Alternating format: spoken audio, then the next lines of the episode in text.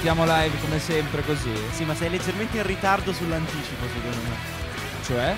Potevi cominciare persino prima. Un po' prima. Buongiorno a tutti amici di Radio Statale, ben ritrovati su Notorsport. Un saluto da Enrico Boiani. Qui con me oggi a farmi compagnia l'uomo senza identità Edoardo Vercellesi. Non ho capito perché, ma mi fido, va bene, buongiorno. Il Biaggi di Monza Brianza Mattia Tremolada. Ciao. e Simone Chimento, a.k.a. Piero. Voi vi chiederete Ok. perché Piero? Perché Piero dorme sepolto in un campo di grano. Oh no! Wow. Un eh, no- Oh no! Dai, tremo anche tu. Che vacanze invernali produttive, Tremo, dai, oh no, Enrico. oh no! Beh, co- nel caso Oh è no. chilometro zero comunque arrivi nel campo di grano e sei già lì, cioè, quindi... Te pensa che io ero lì il 24 di dicembre, cioè proprio non sapendo cosa fare mi sono messo a studiare. Non è vero, ci ho pensato tipo... Ma se un beh, celiaco muore in un campo di grano, concima bene o è co- concima tipo tossico? No, no, Cioè, così- il grano che poi ne nasce, è grano senza no, glutine, grano una- c'è un'area in- interdetta alla crescita del grano. Ah, ok, tipo Attola, dove passa un celiaco e non cresce più il Esatto. grano. Raccoglie tutte le semenze.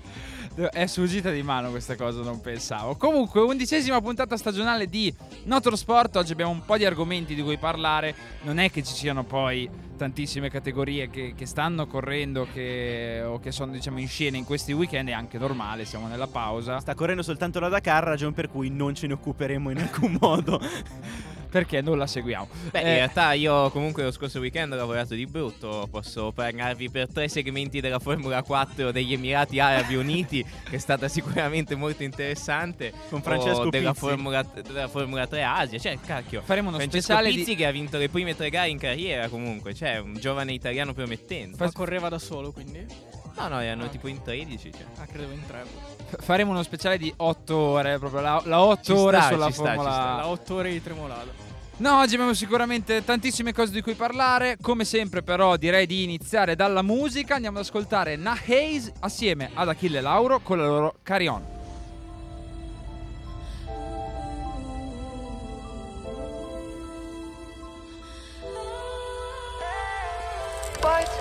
And think straight. I'm alright. It's too late, yeah, and I, I am light. I am bright in the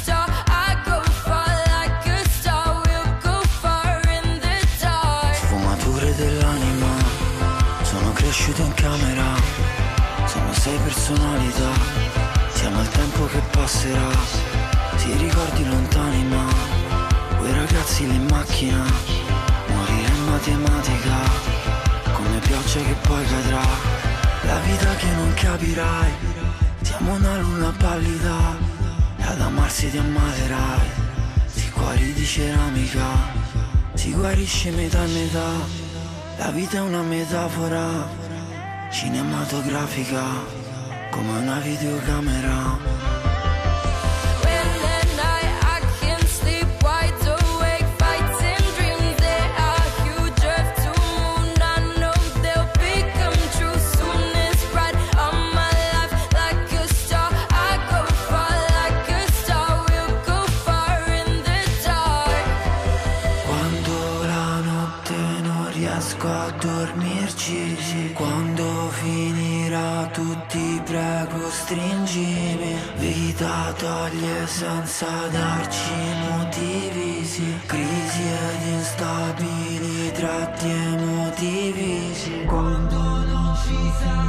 deep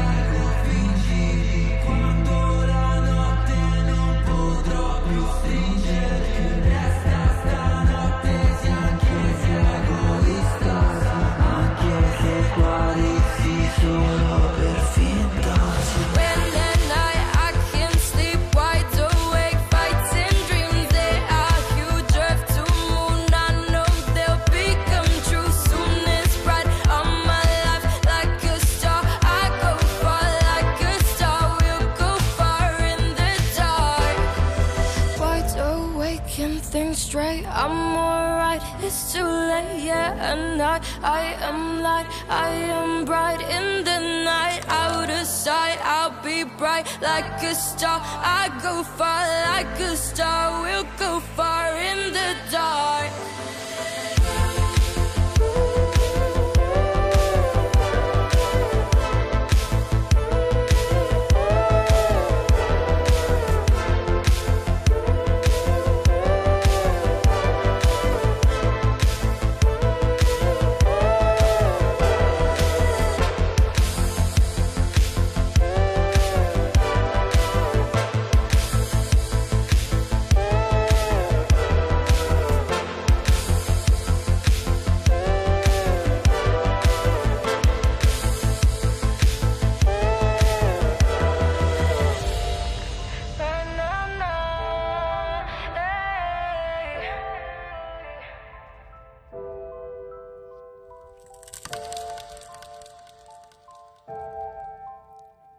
Questa era Carry On, na Hayes con Achille Lauro. Siamo sempre live su Radio Statale ed è sempre Notorsport. Allora, partiamo a bomba, ragazzi, carichi in questo 2020.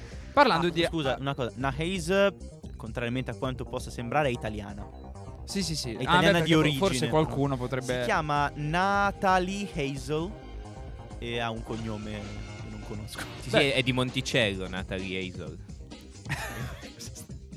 È il classico nome di Monticello. Italianissima. Monticello c'è la spa. Tra l'altro ha fatto so. una bella liaison secondo me per il nome d'arte, è uscito bene, Sì, cioè sì, suona sì. bene na Hayes. Nahase! no. Comunque siamo tornati, siamo tornati live, parliamo di MotoGP.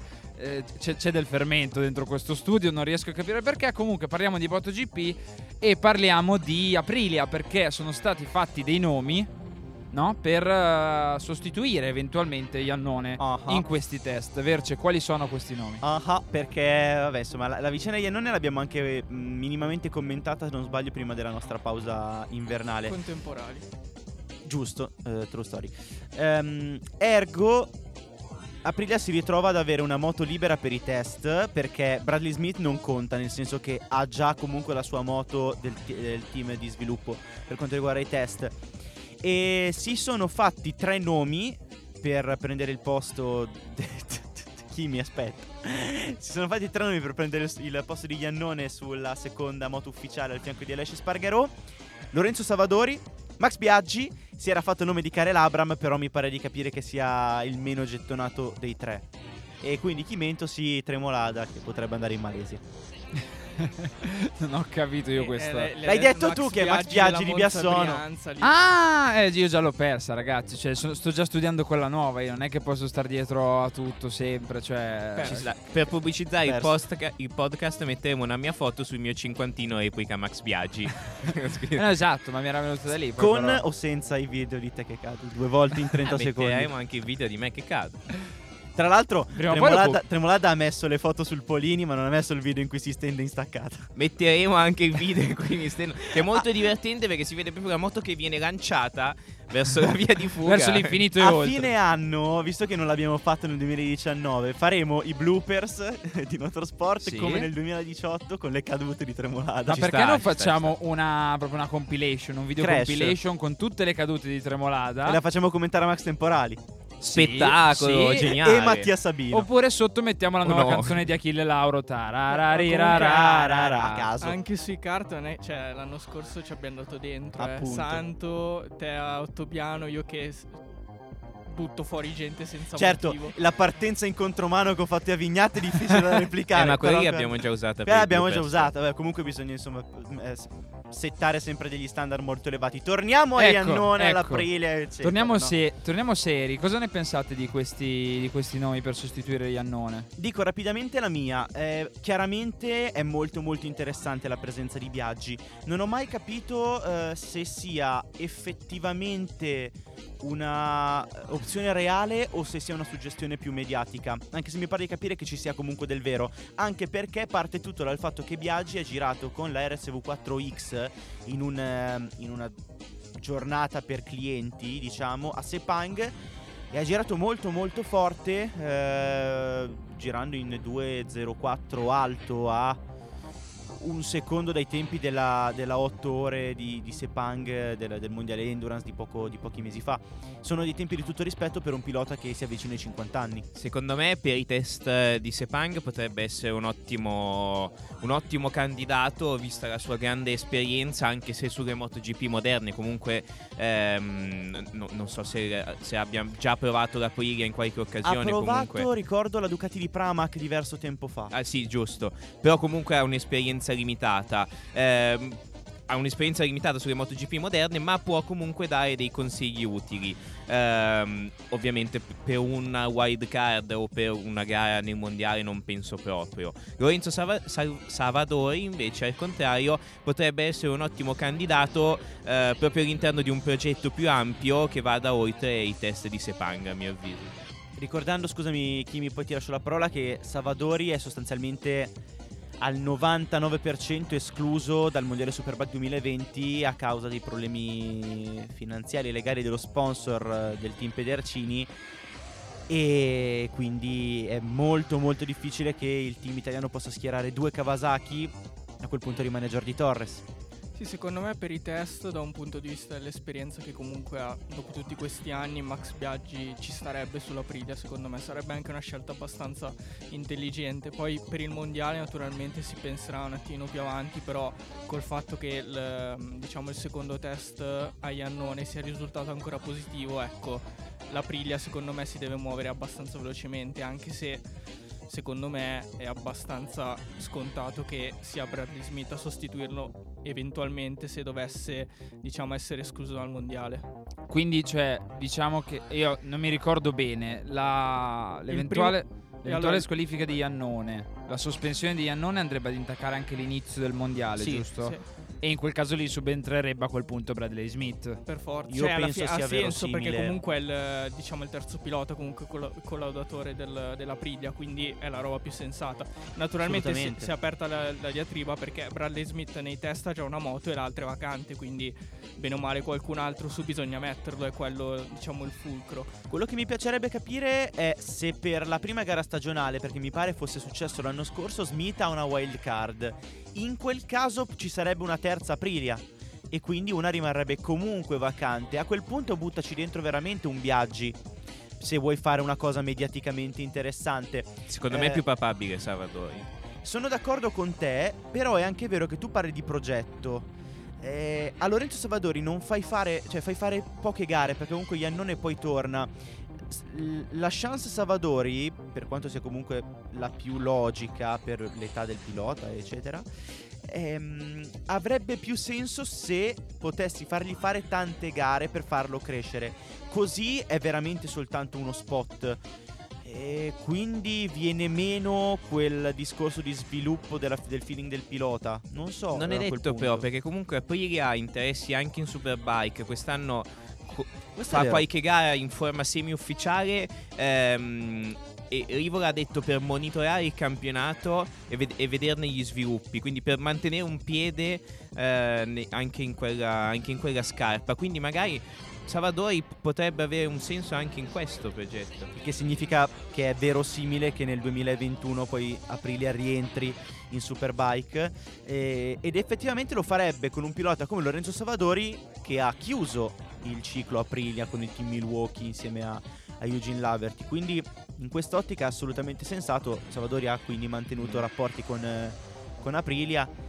E sono tutti dei legami estremamente concreti non saprei onestamente È sono ovvio- d'accordo nel dire che forse Savadori è la scelta più eh, logica, più papabile, più verosimile rispetto a Biaggi. È ovvio, e qui ribalto la situazione, che invece, come dicevi tu, Biaggi, eh, da un punto di vista mediatico, creerebbe sicuramente molto scalpore, anche solo il fatto di rivederlo eh, in MotoGP, di rivederlo in pista con Valentino Rossi, sarebbe sicuramente una manovra mediatica che forse potrebbe aiutare Aprilia ehm, parecchio da un punto di vista de- dell'immagine, vi- vista anche la difficile situazione in cui è in questo momento in MotoGP. E poi detto questo non so se Biaggi abbia la forma fisica per correre un intero weekend di gara con delle MotoGP. Cioè, Poi sai cosa? Do- dopo l'incidente di qualche anno fa sul Super infatti. Motard lui era un po'...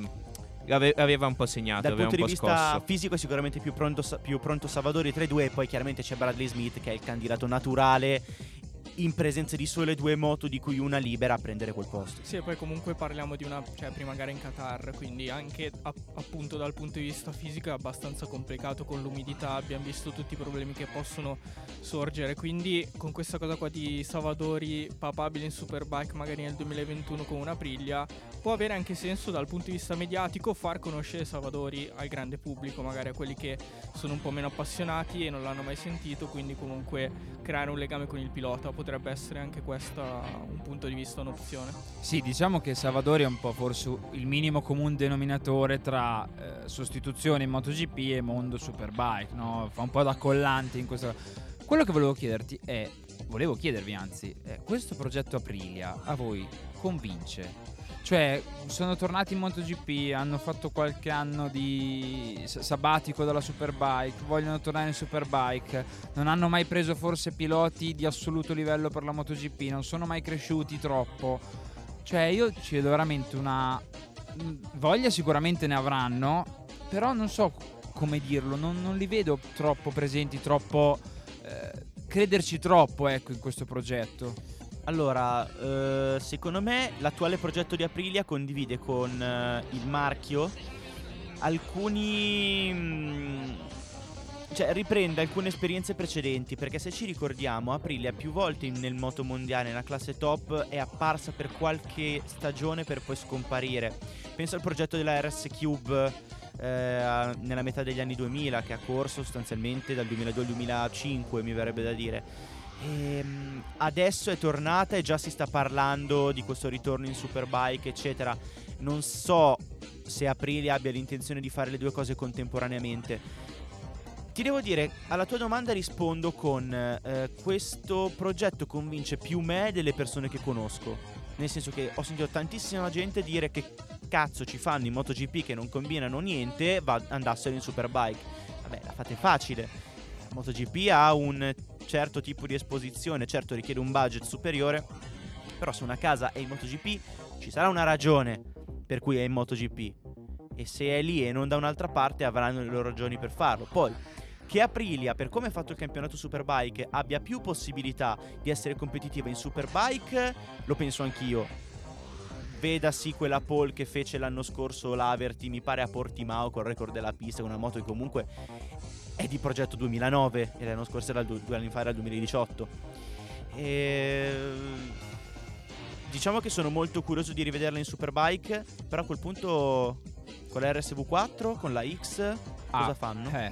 Eh, non lo so, ma magari il loro progetto MotoGP per come era iniziato e per come poi è evoluto non era proprio quello di, cioè sul lato sportivo, competere a livelli alti, quanto piuttosto a livello mediatico di ritrovare un pochino di linfa. Mi viene da pensare, perché altrimenti credo che avrebbero fatto altre scelte. Pre- presumo poi, non lo so, magari il budget imponeva, limitava anche t- tali scelte, le condizionava, ecco. Allora, che il palcoscenico della MotoGP sia mediaticamente molto più esposto è È abbastanza chiaro. evidente.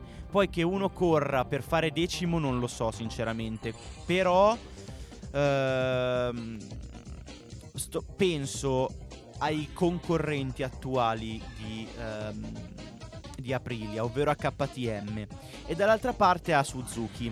Sono entrambi, eh, su- KTM e Suzuki, così come Aprilia, entrati nel A concorso dopo. qualche anno fa, più o meno nello stesso periodo. Con quali risultati? Suzuki ha vinto delle gare, ha un pilota come Rins che è uno dei top rider in MotoGP, KTM sta facendo una fatica enorme, tranne alcuni exploit con Paul Espargaro. Eh, Suzuki secondo me partiva da una base migliore, perché comunque fino al 2011 aveva una moto in pista, Giusto? che era la Suzuki di Alvaro Bautista dell'epoca. Eh, al contrario, sì, KTM non era mai stata nel motomondiale se non a livello eh, motoristico con una Proton, mi pare motore, non telaio, Sì, credo sì, motore, motore, ok, motore. nel 2005 con Shaky Byrne. Ehm, e eh, Aprilia, così come KTM, erano tanti anni che non aveva un'esperienza in MotoGP. Quindi tra le due Aprilia condivide il destino molto più secondo me con KTM, che KTM. con Suzuki. A questo punto diciamo che per KTM e per Aprilia il discorso è un po' simile, ci vogliono tanti anni per arrivare ad alto livello in un campionato dove budget sono altissimi, case con grande esperienza fanno la differenza, i piloti top sono tutti nelle case che, che fanno la differenza in questo momento e quindi è una, eh, una vita difficile, it's a, it's a long way to the top if you wanna rock and roll. Con la differenza però che KTM ha un budget molto alto, si Sì, è permessa vero. anche di, dare- di pagare parecchio un tester come Pedrosa e un pilota come Zarco che poi non ha pagato, cioè non ha pagato no- non nel senso di stipendio ma... eh, e, mentre invece Aprilia mi pare di capire che abbia un budget molto più risicato e quindi come dicevi te un po' si accontenta di, ehm, non dico di fare numero, però di fare il meglio che può con quel budget e di gestire comunque un- una sorta di business che è quello di portare clienti Certo. e sponsor vari alle gare e fargli vedere le gare di MotoGP insomma. No, ovvio. Poi a questo punto potremmo dire che il, tra i due progetti, forse quello più fallimentare in termini di eh, ambizione, di budget utilizzato e tutto, è stato quello di KTM. Eh, perché comunque Aprilia avrà sicuramente un budget minore, ha impiegato un budget minore. Ma secondo me si muoverà qualcosa nei prossimi anni. Az, in KTM? Sì. Ah, Secondo me eh, prendono Marquez. Eh, Dopo che Marquez ha vinto il decimo, perché nei prossimi tre anni vince i prossimi tre, quando, prende quando fa il decimo e vince e, e sorpassa Rossi, secondo me va in KTM. O sta tutto- tutta la vita con Honda e batte Agostini, o va in KTM. È Gianluca Di Marzio quello che fa il calciomercato. Esatto. E No, noi è abbiamo lui. i dati Cerchesi. Sì, non lo so, mercato. perché poi c'è questa connection con Red Bull. sì, sì, no, no, no, certo. Non lo escluderei. vero, ma KTM è disposta a essere convalescente per altri tre anni? Sì. Sì. Eh, se, Se la prospettiva è eh, aspettare esatto. Mark Marquez. Eh, l'importante per loro è che poi Marquez non dia due di picche perché sennò hai buttato oltre che tanto tempo anche tanti soldi. Bene, esauriamo il discorso Aprilia, andiamo con la musica, dopo torniamo sempre live con Autosport. I Depeche Mode, questa è Heaven.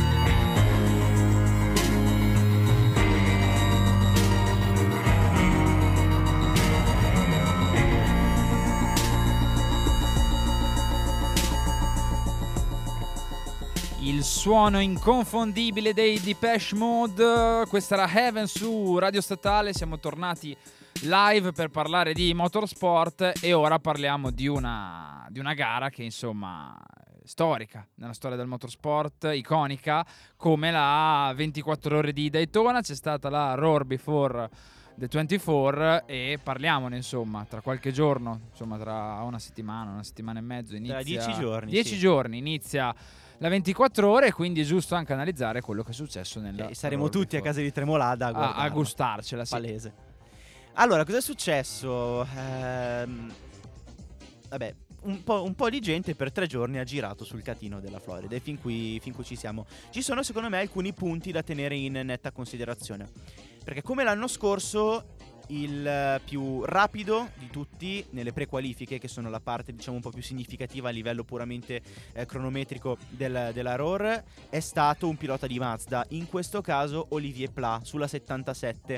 Un Ehm, pilota di Gigi Mazza. sì. Mamma mia, che problemi che hai. Eh, è stato un pilota di Mazda, Olivier Pla, che l'anno scorso correva sull'altra vettura, sulla 55, e quest'anno, in contumacia, se non ricordo male, di René Rast, è stato spostato sulla 77. Mi pare. Perché Chiediamo ausilio a sulla, sulla 55 al posto di Pla adesso Ah. c'è andato Anterrey. Eh, no, al posto di Rust c'è Anterrey. Rust non c'è. No, a Rast non c'è, infatti. Eh, ok, ok, e Pla ok, è stato spostato dalla 55 alla ok, sì, 77. ok, ok, ok, scusa. ha cambiato, ha cambiato equipaggio. Tra l'altro, questo è un altro argomento che nella- nell'ottica di un endurance non è da sottovalutare perché sappiamo come la chimica di squadra sia sempre molto importante e prima o poi ci faremo spiegare nei dettagli anche il perché da qualcuno che magari nell'endurance ci ha corso. Fatto sta che Pla con la Mazda eh, numero 77 è andata molto forte, quella Mazda di cui vi abbiamo fatto vedere la bella livrea Idemitsu sul Su profilo di Instagram. Motorsport. Esatto. La vera domanda è: Mazda è stata veloce sia l'anno scorso che quest'anno. L'anno scorso, però, entrambe le vetture ebbero problemi nelle prime fasi di gara.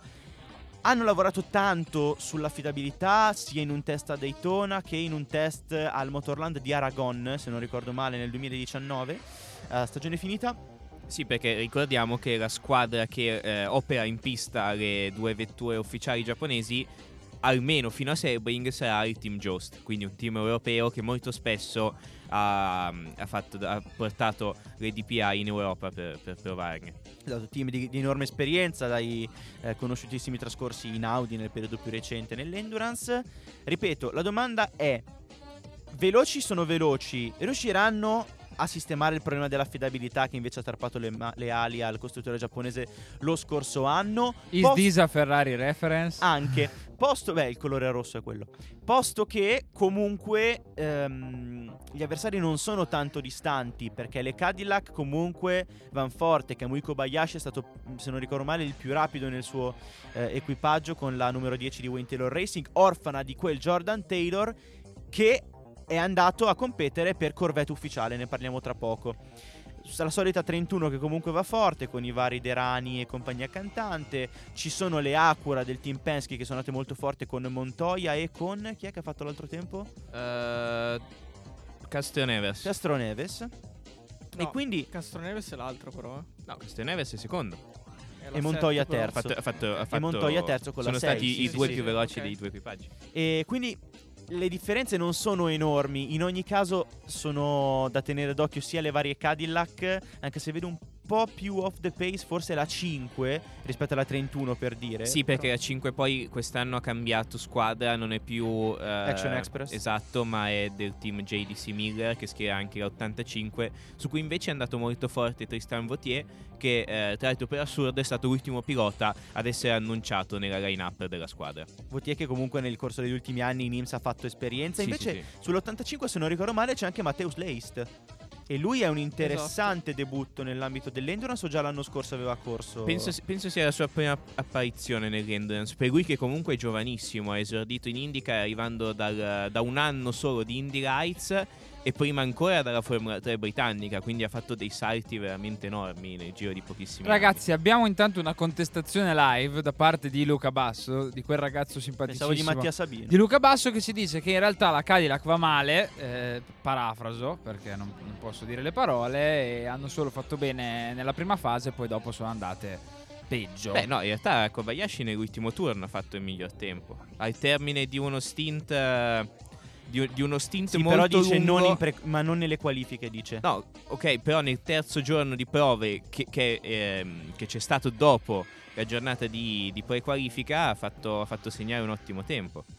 In ogni caso, al di là del tempo sul giro in qualifica o meno, eh, anche l'anno scorso le Mazda sembravano essere più veloci, però non hanno finito la gara e quindi c'è sempre la, la questione affidabilità e passo da tenere in considerazione. Cadillac è affidata comunque a squadre che hanno esperienza, è un costruttore ufficiale. Anche eh, se ha perso un po' di vetture rispetto allo scorso anno. Questo è vero, questo è vero, però sono rimaste comunque tutte le vetture top, al di là del fatto che Action Express ha un team in meno, eh, ha una- una- un equipaggio Sì. in meno. Però comunque la 31 è rimasta, Wayne Taylor Sì, Racing sì. è rimasto Wayne Taylor Racing e al posto di, di Taylor ha comunque preso piloti fortissimi, c'è Van der Zande che è rimasto, c'è Kobayashi che già c'era l'anno scorso, hanno preso Briscoe, hanno preso Scott Dixon, che è un equipaggio comunque stellare. Manca un po' quello che l'anno scorso è stato uno dei trascinatori del- dello squadrone Cadillac. Alonso. No, Agustin Canapino. Agustin vettura di- Canapino, il del team tricampeone. Juncos. Proprio Che- lui. Cazzo, sulla 50 del team Juncos andò fortissimo nei test e poi eh, la gara fu un disastro. Vabbè, anche in gara non partì male. Comunque, Beh, sì. è la squadra che Esa- vanno esatto, male. esatto.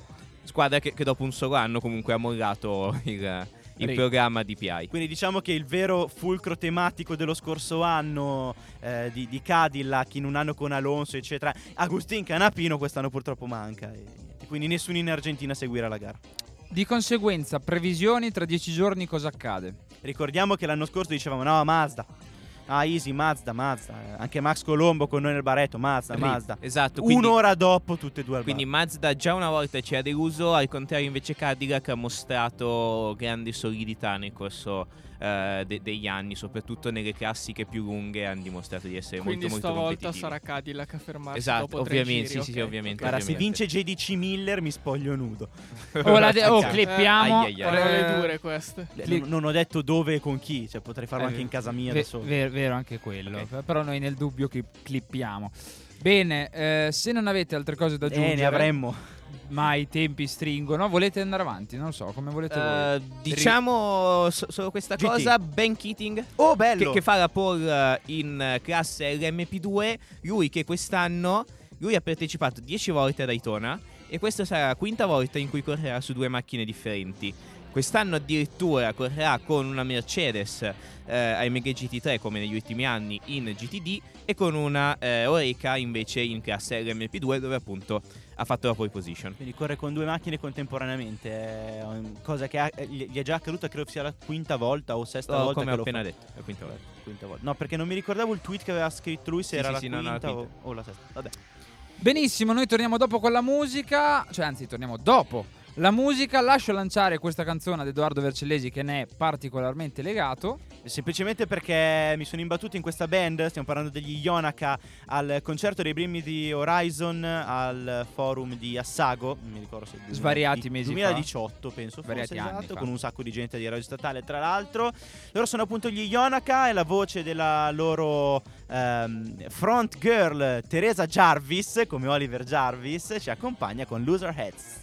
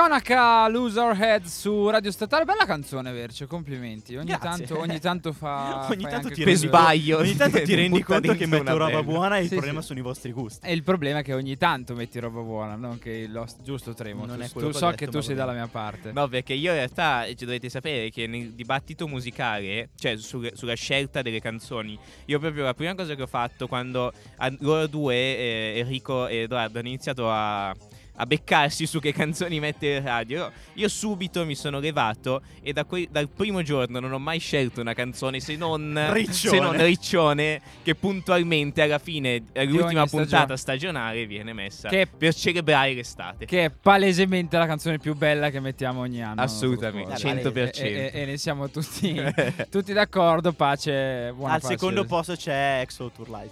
Vero? Ai, vero. ai, ai, posso, wow. posso, posso che, confermare. che, che invece apre la stagione. Abbiamo messo anche. No, No, No, no, quest'anno no. mi sa di no, no. ecco E cane. al terzo roll-in.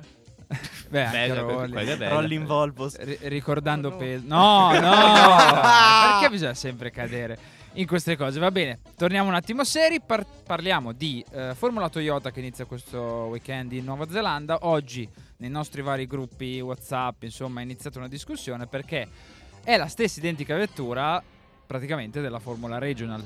E quindi questi monomarca, queste vetture tutte uguali. Parliamone, cioè fa bene, non fa bene, è bello, non è bello. Voi cosa ne pensate? Scusami, premessa, spiego il concetto di è partita la discussione. Io, con i miei compari qui presenti, e se avete seguito il nostro sport un po' lo sapete, eh, a, noi piace farci le pippe sulla questione dei campionati, delle, delle- delle macchine, di quante macchine, che tipo di macchine, troppe macchine, la condivisione delle componenti tecniche, eccetera. E quindi torniamo sull'argomento per l'ennesima settimana, parla- partendo da questa condivisione della Formula, della Formula Toyota del telaio Tatus. Sì, perché stavamo ragionando ehm, sul fatto che appunto Insieme a Mattia Sabino e Luca Basso che se no si offendono.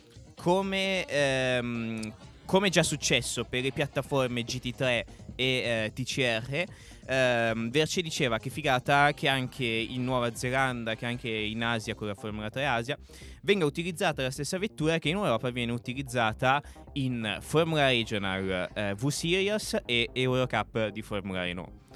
Ehm, sì, nel senso è molto be- è bello che ci sia questa uni- uni- uniformità di regolamenti perché come abbiamo visto è stata poi proprio que- questo fatto che ha fatto esplodere la categoria GT3 ehm, diventando il punto di riferimento della piattaforma GT. Allo stesso modo il TCR si è ispirato chiaramente alla GT3. Eh, la FIA invece negli ultimi anni ha cercato di stabilire una, eh, come ne abbi- ne abbiamo già parlato, una piramide che porta alla Formula 1 introducendo la Formula Regional, quindi una sorta di Formula 3 Light che eh, faccia nego di congiunzione tra Formula 4 e Formula 3. Fi- quella FIA che segue la Formula 1. Ehm, tutto som- tuttavia, però, in questo caso non è esattamente lo stesso. Non vale esattamente lo stesso discorso del GT3, nel senso. Il campionato neozelandese, gli organizzatori del campionato neozelandese di Formula Toyota non hanno detto eh, allora adottiamo lo stesso regolamento della Formula Regional europea e quindi chi ha una Formula Regional viene a correre nel nostro campionato. Qui il discorso è un po' diverso. Qui la- gli organizzatori della Formula Toyota hanno avuto comunque una brillante intuizione ehm, prendendo la stessa vettura nel senso che in questo modo permettono ai piloti che, corrono che correranno poi in Europa nella Formula Regional o nell'Eurocup di Formula Renault di allenarsi con la stessa vettura. Eh, così come ha fatto la Formula 3 Asia che invece ha spostato il campionato in inverno in modo che, faccio un esempio, Jamie Chadwick che ha corso l'anno scorso in V-Series e che quest'anno difenderà il titolo può correre anche in questo periodo invernale con la stessa vettura e quindi mantenersi in allenamento. Però come dicevo non è esattamente come nel GT3 che eh, il campionato australiano di GT3 ha detto da quest'anno GT3 chi ha una GT3 viene a correre. In questo caso loro hanno detto adottiamo lo stesso telaio che utilizzano in Europa, compratelo e correte con noi.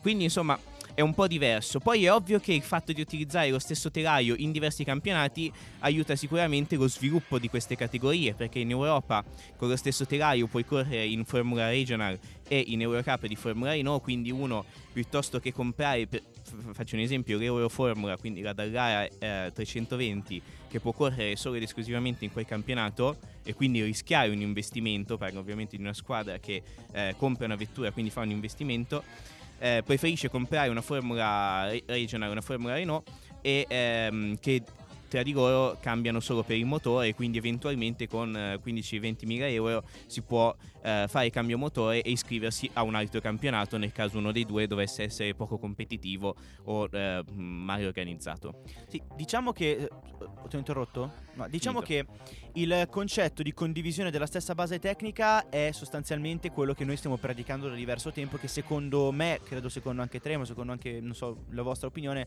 sia la, la razionalizzazione più intelligente da fare per cercare un, un contenimento dei costi, appunto.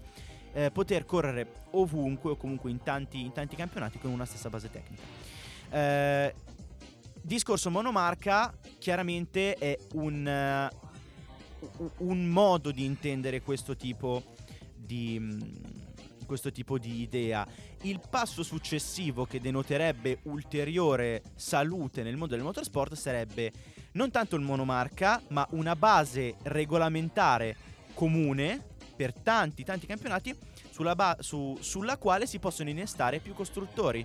Quindi, per esempio, una Formula 3 eh, mondiale, f- Formula 1 diciamo, dove non c'è soltanto la Dallara, ma ci corre quella Tatus di Formula Regional, ci corrono dei costruttori che vogliono costruire quel tipo di macchina. Che poi appunto era quello che era la Formula 3 fino a due anni fa praticamente, che po- in cui con una stessa vettura, con una Dallara F312, campionato comunque aperto a diversi costruttori, potevi correre in Europa, nell'Eurocup, in Euroformula, andare in Giappone, fare Macao o le varie gare internazionali che c'erano. Tu- però il, il- il succo del discorso è che questa uniformità di regolamento tecnico più che ai Formula potrebbe giovare a categorie, ehm, categorie a ruote coperte come per esempio l'LMP2 o un'eventuale categoria eh, regina dell'Endurance prototipi, eh, cioè stiamo dicendo uniformare DPI e Hypercar. E infatti, Tremo, mi ridici Hypercar? Hypercar? e Bellissimo. infatti Grazie. pare che nel regolamento eh, del 2022 prospettato per le, le- le- le DPI ci sia spazio per una trattativa comune con le hypercar, per una base comune con le hypercar che permetterebbe alle due categorie di correre insieme in determinati contesti mediante l'utilizzo di un balance of Anche perché è cambiato il presidente, recentemente il presidente dell'IMSA. Esatto, che che, è Donan, che è l'ex presidente di Mazda, l'ex direttore delle Esatto. operazioni di Mazda e quindi uomo di pista in maniera un po' più specifica. Ma non di 24 ore. di, di no. qualche ora. Esatto. Ehm, a, quest- a questo punto quello che prospettiamo è un ulteriore passo in avanti perché, vabbè, chiaramente forse con il regolamento ipercar in questo momento diventa molto difficile. Però in un secondo momento, invece che fare due regolamenti simili che possano essere integrati con il BOP, perché non arrivare a fare veramente un unico regolamento? Sarebbe ritornare- semplice. E ritornare come i tempi dell'American Le Mans Series in cui gli stessi che correvano nelle categorie A correvano anche di là. ma eh, senza andare troppo indietro come è successo il primo anno dei DPI quando eh, erano ammessi al via nella classe regina del, dell'IMSA anche le vetture LMP2 Vero. europee e infatti ci furono tante squadre europee che tentarono, che andarono a Daytona e a Sebring per tentare di vincere una grande classica così prestigiosa. Ma anche squadre americane che col P2, penso Extreme Speed Motorsports, vennero a Certo. correre in Europa, nel WEC, vennero a correre a Le Mans, eccetera. Peraltro, ehm, c'è la possibilità che eh, entri il discorso dell'ibrido nella nuova categoria di PI, anche se i costruttori attuali non sono molto d'accordo, Esatto. specialmente Cadillac.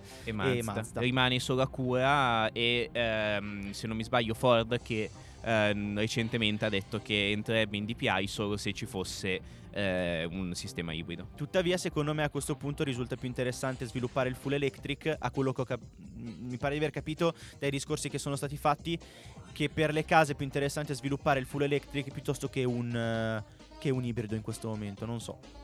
Sì, sì, che bello ragazzi quando facciamo discorsi trasversali proprio che vanno a toccare un po' tanti punti. Cioè a me, non so a voi, a me piacciono, anche, anche se magari non, non ho troppo da dirne, però ascoltarvi.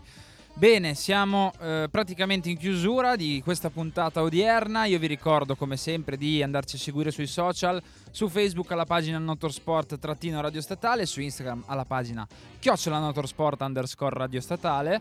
Un saluto ovviamente a chi ci ascolta in podcast sul sito di Radio Statale e su anchor.fm. Saluto e ringrazio Simone Chimento, Grazie a voi. Mattia Tremolada, Ciao a tutti. Edoardo Vercellesi. Ciao ragazzi. Ci trovate sempre qui martedì prossimo, sempre alle 15, in Radio Statale con Notorsport.